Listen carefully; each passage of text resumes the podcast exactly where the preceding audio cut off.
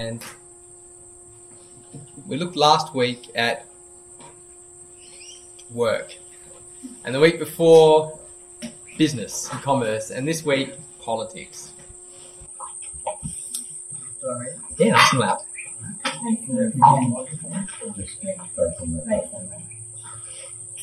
Then the Pharisees met together to plow and plot how to trap Jesus into saying something for which he could be arrested.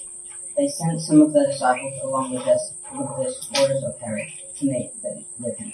Teacher, they said, we know how honest you are. You teach the way of God truthfully.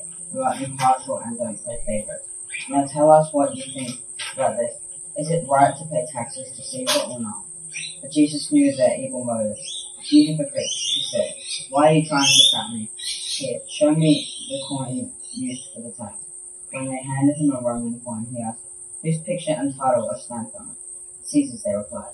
Well then, he said, give it to Caesar what belongs to Caesar, and give to God what belongs to God. His reply amazed them, and they went away.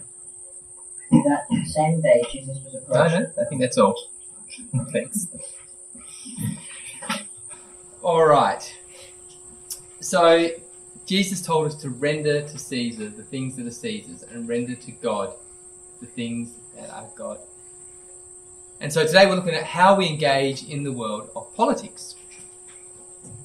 Well, I don't know whether you've tried this before or not, but you can go to the ABC website and you can do their vote compass, which is quite fun to do. It takes about 20 minutes. I did it yesterday and it, I was going to get everyone here to do it, but uh, it took about 20 minutes. I thought we don't have time for that.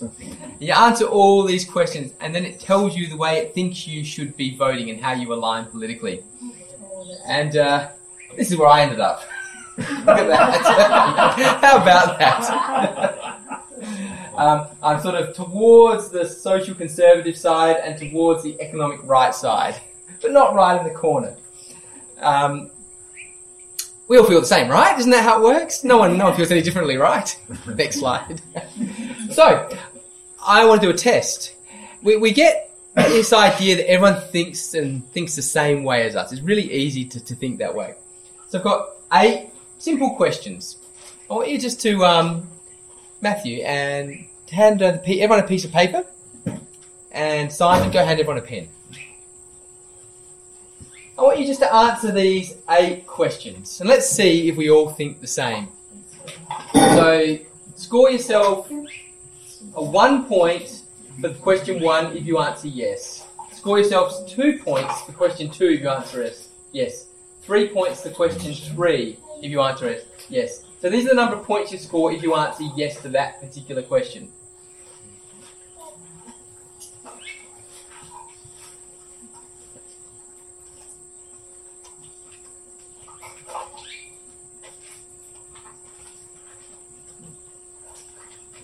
You can do it too, Annie. Oh, I need a pen.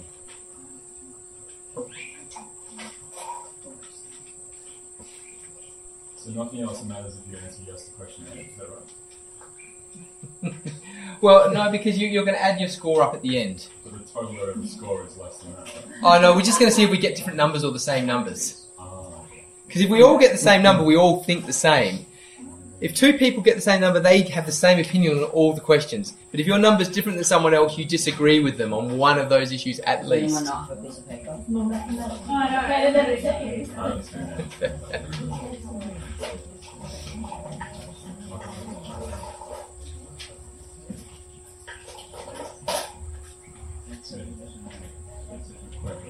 The number eight's got a lot of points. Uh, the number of points doesn't really matter. It's just so that no one can get the same score if they get a different answer. It's just a binary. It's a binary number, basically, but I didn't want to make it too complicated for you. Malcolm understood straight away. yes.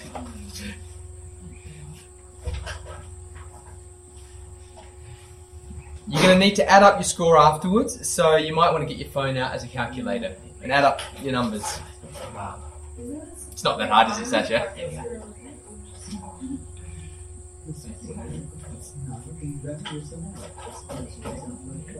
So question one is business tax should be increased. Question two is foreign aid should be reduced. Three is some form of carbon tax should exist. Four is public transport should be government subsidised to keep prices down. Five is mask wearing should be mandatory in certain indoor settings. With number five, are we counting things like like in the middle of an operation? No, we're counting like in a shopping centre. Question six. Punishment for drugs such as heroin and amphetamine should be removed. Drug usage should be treated more as a health related problem. Question seven is Australia should become a republic. And question eight is freedom of speech, and that might include speech that some people might find offensive or hateful, should be enshrined as, in law as an, as an inalienable right. A republic? Means we don't have the Queen as our boss, our head of state. We have a president instead.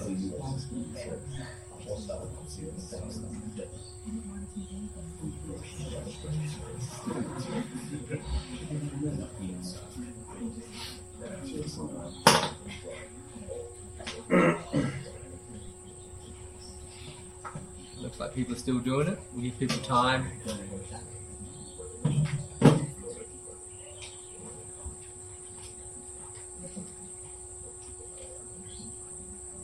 Okay, remember to add up your score when you've done it. You don't have to think too hard, just do it quick.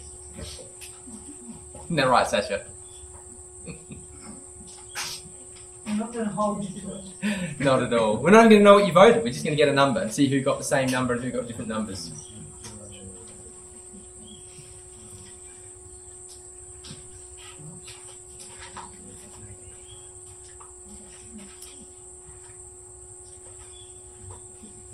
Everyone added up their scores? Who hasn't finished yet? One, two, three. We'll give another one minute. Another 60 seconds. Anyone know any good jokes?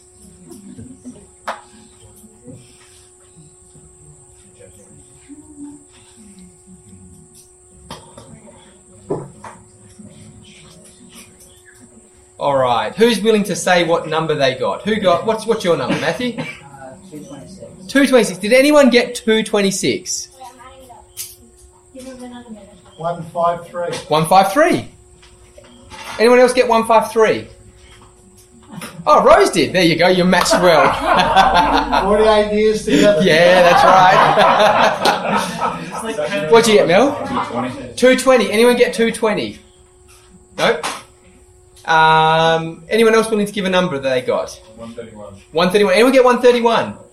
No? Mary, what'd you get? 16. Anyone get 60? Oh, we have someone else got 60. So you have the same opinions on those eight questions. Got 173. 173? 196? 222? Anyone get any of those numbers?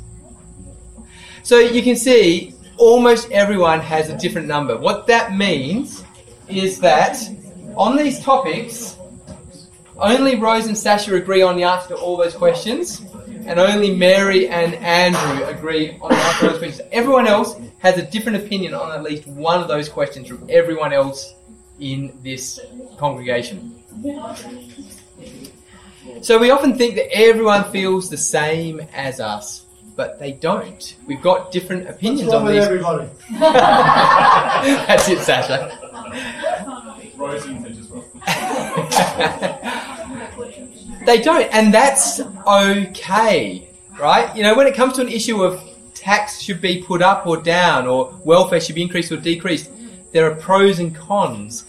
And often that's why I think in a sermon, or when having a discussion about Christianity, it's really important we don't overstep the mark and think that our political opinion is the Christian opinion, because there's often multiple opinions that are, are reasonable, and it's, we don't know whether more welfare or less welfare is better, for example, or whether punishment should be stronger or weaker on drug use, because there's there's pros and cons. All right, let's go to the next one. So that was just to, to start us up to recognise we all feel a bit differently, and that's okay. So the question is, what did Jesus say about politics? All of those questions I asked are political issues, aren't they? Well, this is what Jesus said when he was brought before um, Pilate. And Pilate was asking him, Are you a king? Why aren't your armies fighting for you if you're a king? And Jesus said, My kingdom is not an earthly kingdom. If it were, my followers would fight to keep me from being handed over to the Jewish leaders. But my kingdom is not of this world. God's kingdom is much bigger than our little political life. It's far more important, far more valuable, far bigger than anything we could ever imagine here on this earth. And it's different. Jesus didn't come to be a revolutionary to overthrow governments. He didn't come to build a big political dynasty. He came for something different. He came to change hearts, to bring forgiveness, to restore people to a right relationship with God. And we should never forget that.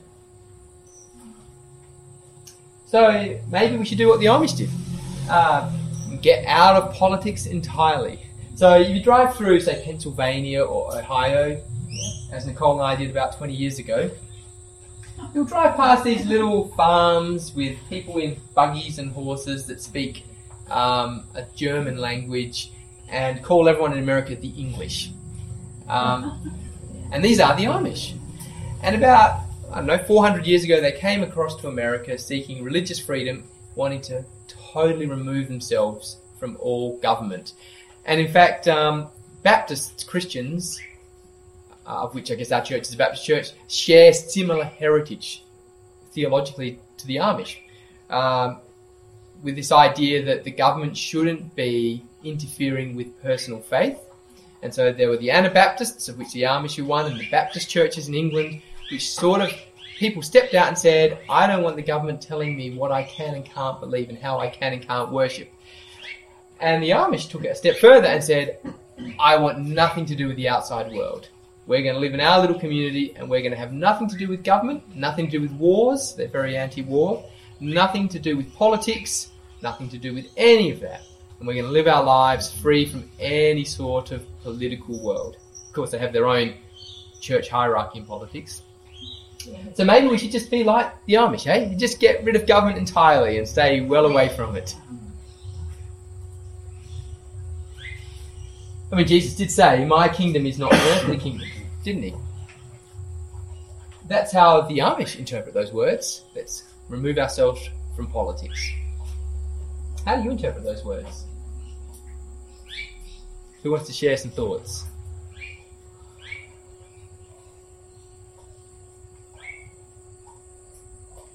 You made it pretty clear. That the way you worded it He, made it pretty clear. And the way he did it was just beautiful how he said that. It was, wasn't So it? he's not standing up there, he's not trying to fight. He's just telling them what it is. He's telling the truth, and mm-hmm. yep, So I think this undergirds the idea of the separation of church and state in that the state should never be able to dictate to the church. Not the other way around. But but the church shouldn't dictate shouldn't be that interested in dictating to the state because it's not an earthly kingdom. So it doesn't need to concern itself with those matters directly. It should be busy in the church's business. So Jesus was there about bringing about God's kingdom, sharing the good news of forgiveness and salvation. That was what he was there for. He wasn't interested in telling the Roman government how to govern. Is that kind of what you mean? But in the same way, the Roman government shouldn't be interested in telling him what he can, what message he can tell. That's right. So they, they shouldn't have authority over each other. They should talk to each other, but not have authority to, over each other. Okay, it's interesting thoughts. Neil. It's part of this also because many of the Jews were looking for a, a king who was going to be a Messiah, be a conqueror. Yeah. To um, get rid of the Romans, and you know the Zealots were up for it. Yep. Uh, wanted to get the, the Romans out of the Jewish earthly kingdom, especially Jerusalem. So, you know, you see the disciples later on reacting and saying, hey, this ain't going to happen to you. You're going to stick around Yep. here. It's too good with you, Jesus, here. Yep, absolutely. So part of it's in response to people trying to make him an earthly king, which is not what he was there for. Shalanda. Um, I guess I read it a, a bit more also like that our home is not here. This is not where we're meant to be comfortable. We're here um, transitioning and moving into, if we're followers of Jesus, into his kingdom is not here. Yep. Somewhere else. So um, this is not the place where it's, it's wonderful all the time. Yep. It's good.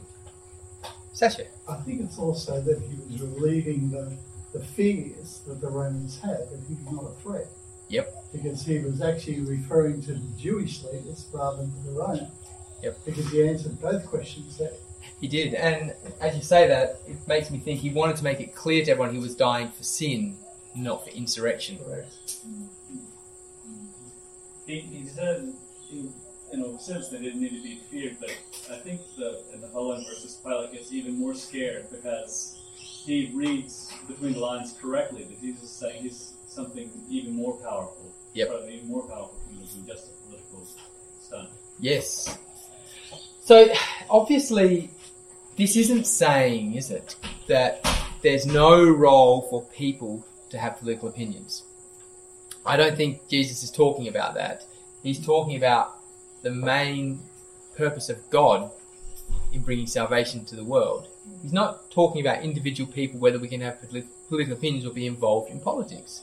It's, it's different, isn't it? So let's uh, keep going.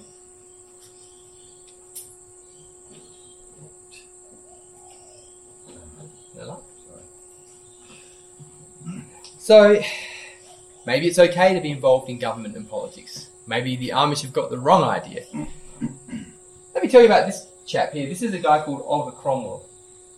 And he lived about 400 years ago. And he was a deeply religious man, deeply spiritual, strong Christian faith. And he had a goal of spiritual and moral reform. He wanted to see England be a land which was full of Bible based faith with people obedient to God. Now, he was a parliamentarian, so he, he was in government. And this is something he said God has brought us to where we are to consider the work we may do in the world as well as at home. So he saw his role in life as being, um, as following God and working through politics to help make England a better place. So how did things go? Well, he led a civil war in England. He then executed a king, banned Christmas, outlawed dancing, prohibited makeup, because all those things he didn't feel were, were Christian. He invaded Ireland and oversaw massacres, including the kill- killing of civilians. After the one particular massacre, where hundreds of innocent civilians were murdered, I am persuaded that this is a righteous judgment of God on those barbarous wretches who have imbued their hands with so much innocent blood, and that it will tend to prevent the effusion of blood for the future, which is satisfactory grounds for such action, which cannot otherwise but work remorse and regret. Mm-hmm. Something went terribly wrong with this man, didn't it? Problem is, human heart isn't isn't always good. There's a lot of evil propensity within our hearts, isn't there? And power corrupts. There's this guy called Lord Acton who said this really famous quote that I'm pretty sure most of you would have heard. Power tends to corrupt, and absolute power corrupts absolutely. And then the quote continues, I didn't know this bit till I looked it up. Great men are almost always bad men. We even see that in the Bible. Biblical leaders succumb to corruption too. Think of King Saul. He uh, he loved his power so much he tried to murder David. Threw spears at him. Think of David, greatest king in Israel, Israel, Israel Israelite history. He through lust of a woman ended up having the husband murdered. Had an affair with the woman, and then of course she had Solomon as, as her, one of her sons. Think of Solomon. His power got to him to the point where he married hundreds of women and started following other gods and let his kingdom fall apart because of it. There are some biblical leaders who succumbed to absolute power and became very corrupt in the process. And only one of them really repented of his corruption, and that was David. And because of that repentance, God could renew him, renew a right spirit in him.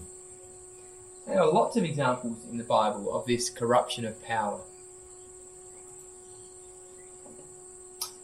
Yet somehow, politics is a mechanism that God wants us to use for justice and for good. In this uh, quote from Isaiah, this talks about governments doing the right thing or people in power doing the right thing. Listen to the Lord. Learn to do good. Seek justice. Help the oppressed. Defend the cause of the orphans. Fight for the rights of widows. These are things that we do through the government, through politics. Not just through the politics, but, but significantly through politics. There is some call out there for us to do good through our government. There is a place for Christians in politics.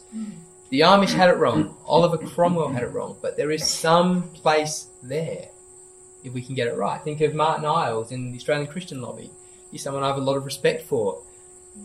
He's out there trying to bring good policy into the government so that it benefits the whole of the nation.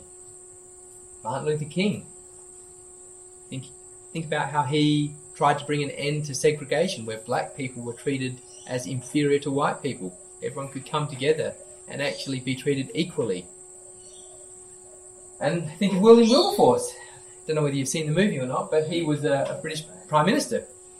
And he, through his work, he brought slavery to an end in the British Empire. So I'm going to play a clip from here in a minute.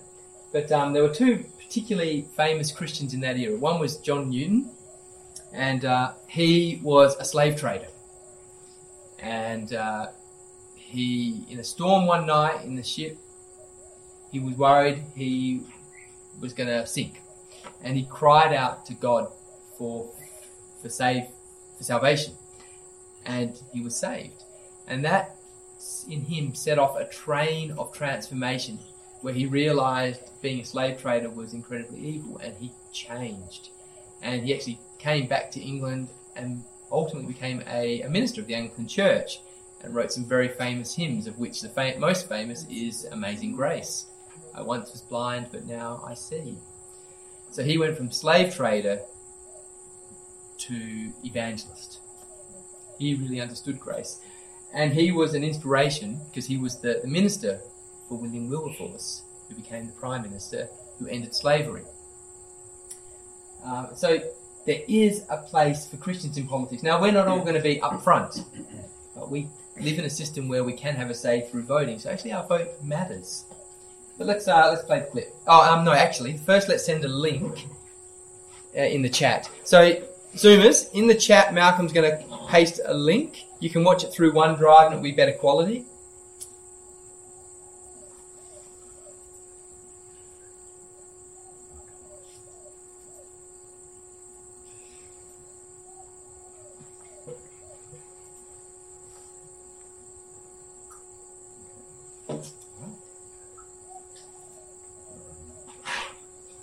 Next one. I think you have to go to the next one. If he didn't, if he didn't stand up against slavery, there might still be slavery today. We don't know. There's obviously a calling for some people to fight for issues that really matter, and so I think what the Amish have done isn't the right approach at all. That's not for everyone. It might be for some people but there's a place where it's okay to be involved in politics. And I know sometimes we look at, say, the Australian Christian lobby and feel a bit uncomfortable, but maybe we shouldn't be. Maybe people like Martin Iles are doing what God's calling them to do. It is important to be cautious, though. And uh, famous C.S. Lewis book, The Screwtape Letters. Brilliant book. If you haven't read it, read it. Or better still, listen to the audio book with John Cleese as the uh, as the narrator. It's really good.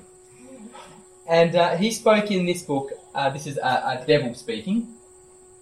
He spoke about how Christians can be sidetracked in their faith. What we, so this is not what Christians want, this is what the devil wants. What we want, if men become Christians at all, is to keep them in the state of mind I call Christianity and, you know, Christianity and the crisis, Christianity and the new psychology, Christianity and the new order, Christianity and faith healing, Christianity and psychic, uh, psychical research, Christianity and vegetarianism, Christianity and spelling reform. if they must be Christians, let them at least be Christians with a difference. substitute for the faith itself some fashion with a Christian colouring. And that's always the danger, isn't it? That we get so sidetracked with an issue that the issue becomes what's important, not faith in Jesus. And maybe when Jesus was saying, My kingdom's not of this world, that's what he's reminding us of. That he is he is number one, he is all in all. These other issues are important, but they're not necessarily what we should make our focus. Most of us aren't politicians though. Although we all vote, most of us aren't in government. So beyond faith influencing how we vote, how does the world of politics apply to us every day? Anyone want to make some suggestions? Because we're not, we're not William Wilberforce. We're not Martin Luther King. It affects whether we can go 20 kilometres south or not. yes, it does.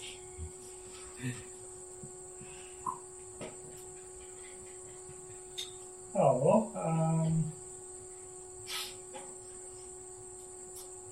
you know, the Bible says that the king and the government is is put there, and it's the government's on Christ's shoulders. Go to the next slide. I think that segues exactly into what I was thinking, Neil. So, most of us aren't in politics, uh, but there are plenty of laws out there. There are governments out there that tell us what we can and can't do. Sometimes those things are a bit frustrating, aren't they? So, you're with your piece of paper and your pen. On the other side, can you write down some of the laws that frustrate you the most? What laws you think are unfair or unreasonable? And what laws, only the ones that impact you, what would you change if you could? So spend a minute and think about those laws that frustrate you.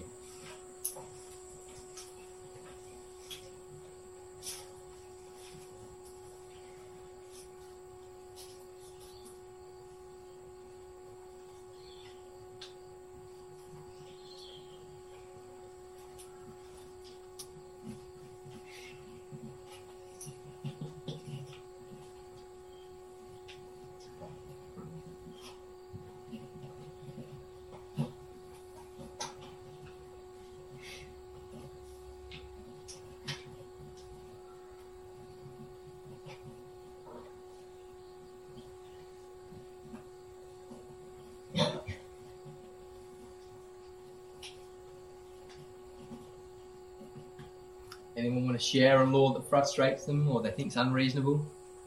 I, I've already guessed what Matthew's law is. How difficult it is to adopt, which also leads into the law of abortion, but also with child services and keeping the parents with the child no matter giving that opportunity over and over and over again, Yep. which damages the child. Yep. Mm-hmm. So that's, that is a law that there are rules there that you just wonder about, aren't there? Yeah. Any that personally frustrate you? Yes.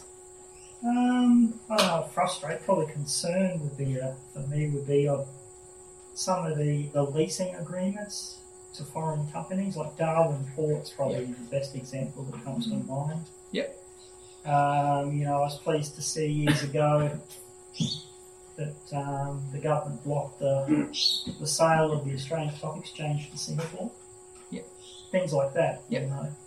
So those are some, some big things that, that you wonder about. Yeah. Anyone else? Steve. Uh, the Victorian law, which is prepared to punish people for praying with someone who that's true. doesn't Yeah. feel comfortable in their gender or whatever. Um, yep. Another big one. Any other laws that people find personally they that frustrate them or bother them that affect them specifically? This is a this is sort of a selfish one. That this these are the ones I'm looking for, the selfish Yeah. ones. This is good. The- years ago, the US modified copyright law so that corporations could extend copyright to over 70 years or something Oh, like yeah. that. And that's just wrong. Like, corporations don't need to make more money without doing any more work. Yep. And 70 years I is think a long Australia has also um, ratified that. So It's, it's, that's just wrong. Yep. Yep. And it affects me. Yeah. You want to copy something. Yeah. Understood.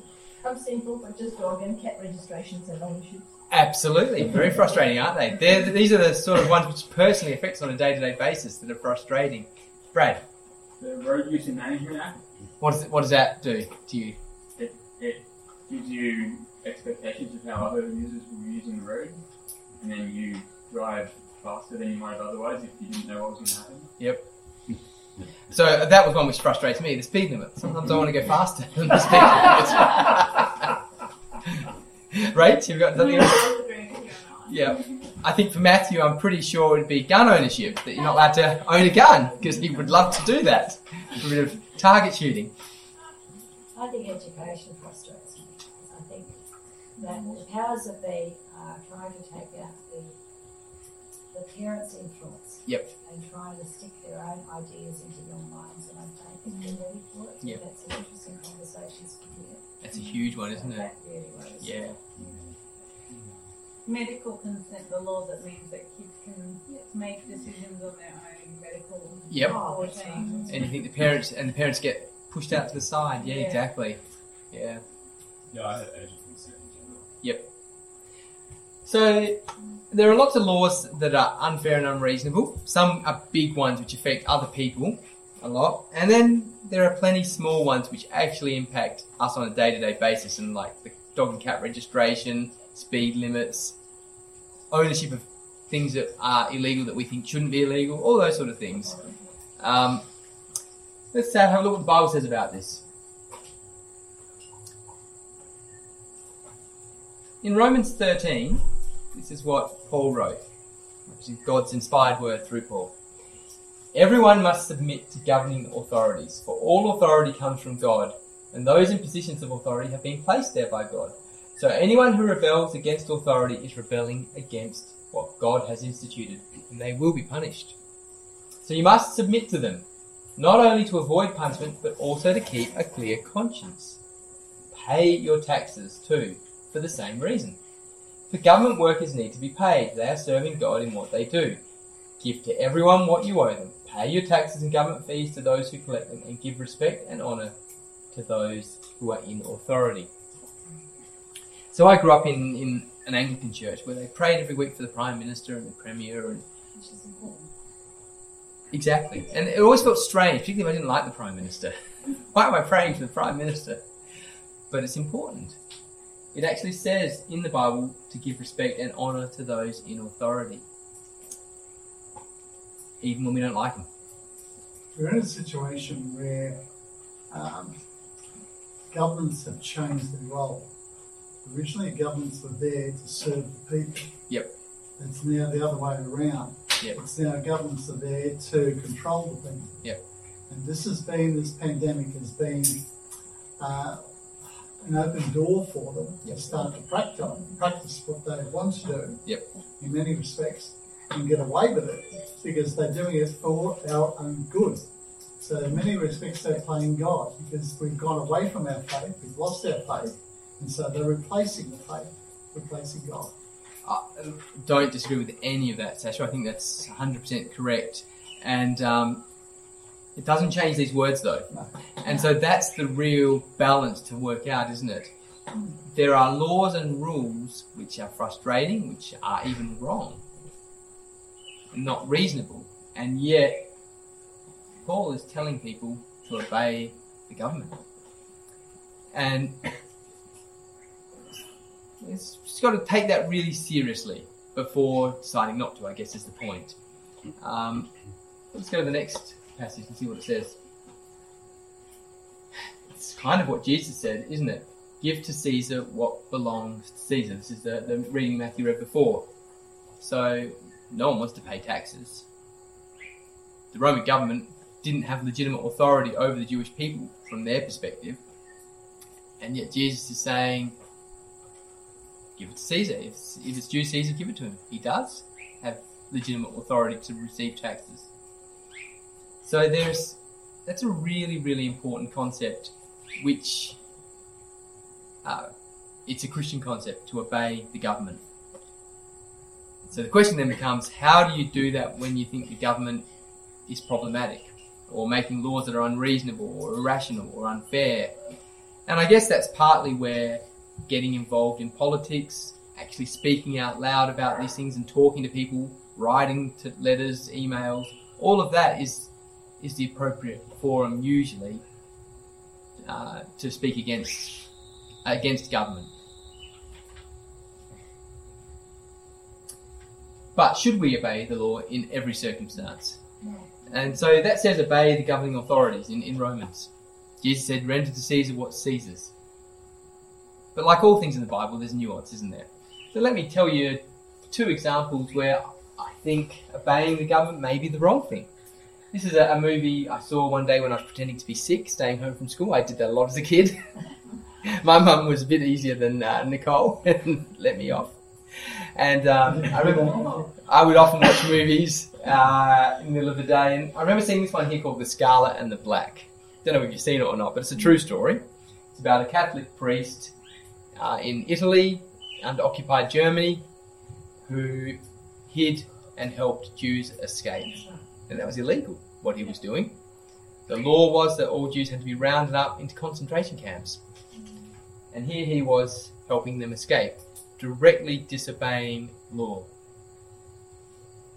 Surely that was the right thing to do. This was a case, if ever there was one, where disobeying the law was his moral duty. Honour bound before God to do that. Another good book to read is this one, Dreams and Visions. It's by uh, a missionary called Tom Doyle who's been over in the Middle East for the last 30 or 40 years. And he talks about how there's been an explosion of dreams about Jesus throughout the Middle East, even in places where there are no Christians like Mecca. And um, he talks about many cases of people he's interviewed who've become Christians in secret. They live in a country where it is illegal to leave your faith as a Muslim. In fact, it's punishable by death in quite a few countries in the Middle East. You can change your religion if you're not a Muslim, but if you are born into a Muslim family, changing your religion is punishable by death. These people have an encounter with Jesus. He comes to them in a dream. They become Christians. They're breaking the law. Yet surely that is what God is calling them to do, to break the law. Hmm. So there are clearly circumstances where obeying the law is not the right thing to do. But that's the exception, not the rule, according to the Bible. We saw some examples of breaking the law in the book of Acts. Remember when Peter got brought before Jewish leaders for, for preaching the gospel after healing a man?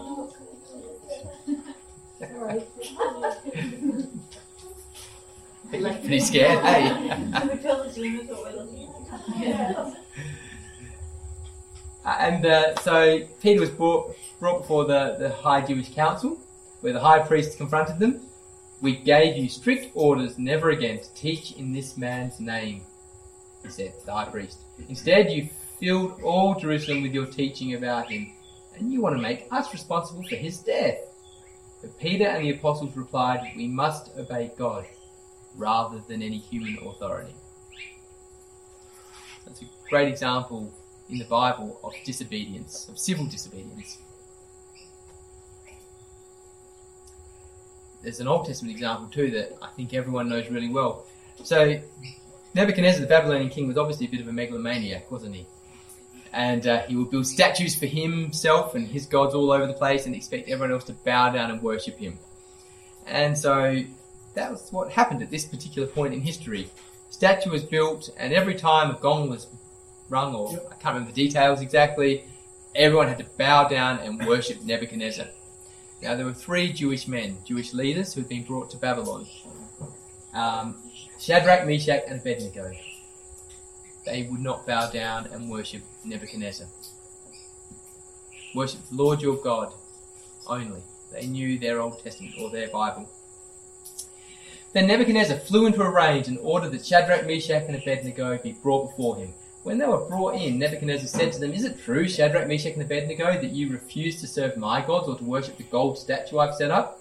I'll give you one more chance to bow down and worship the statue I've made when you hear the sound of the musical instruments. But if you refuse, you will be thrown immediately into the blazing furnace. And then what, good, what God will be able to rescue you from my power?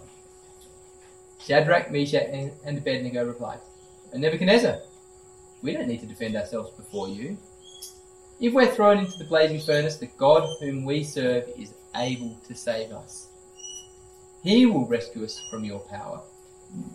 But even if he doesn't, we want to make it clear to you, your majesty, that we will never serve your gods or worship the gold statue you have set up. It's pretty powerful words. Mm-hmm. So there's a place for disobeying the law, but it's got to be the exception. The question is when when is that exception right? And this is a little um, question and answer session with Martyn Iles, who I spoke about earlier, where this exact question gets asked, which we'll watch before finishing the sermon. Oh, uh, Malcolm At send, what point? Malcolm will um, send the link we ask- to everybody first.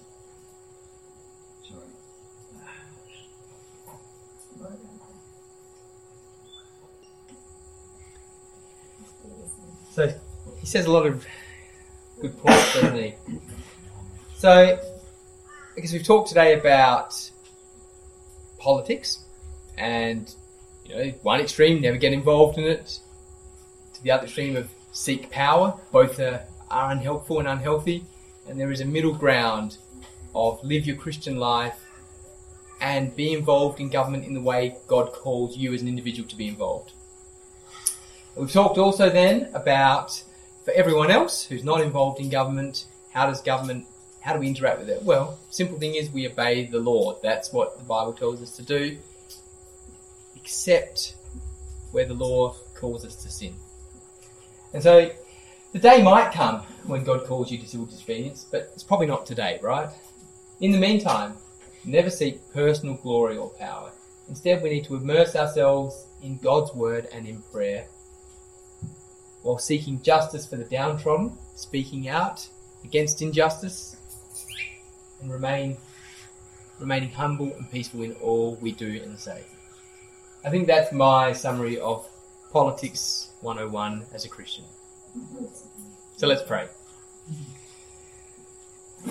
Thank you, Jesus, that we don't all think the same. Uh, thank you that that we have a chance to debate and discuss ideas in this country. We pray for our government. We pray for people who are trying to effect changes that are going to be positive and healthy and are following your will. Help us to, to go into the world this week um, living in the world, but not being the same as the world. And let that be in our daily lives and including in the way we, we interact with government and political ideologies. Bless us all this day and uh, speak to us and show us your direction for us in our voting life.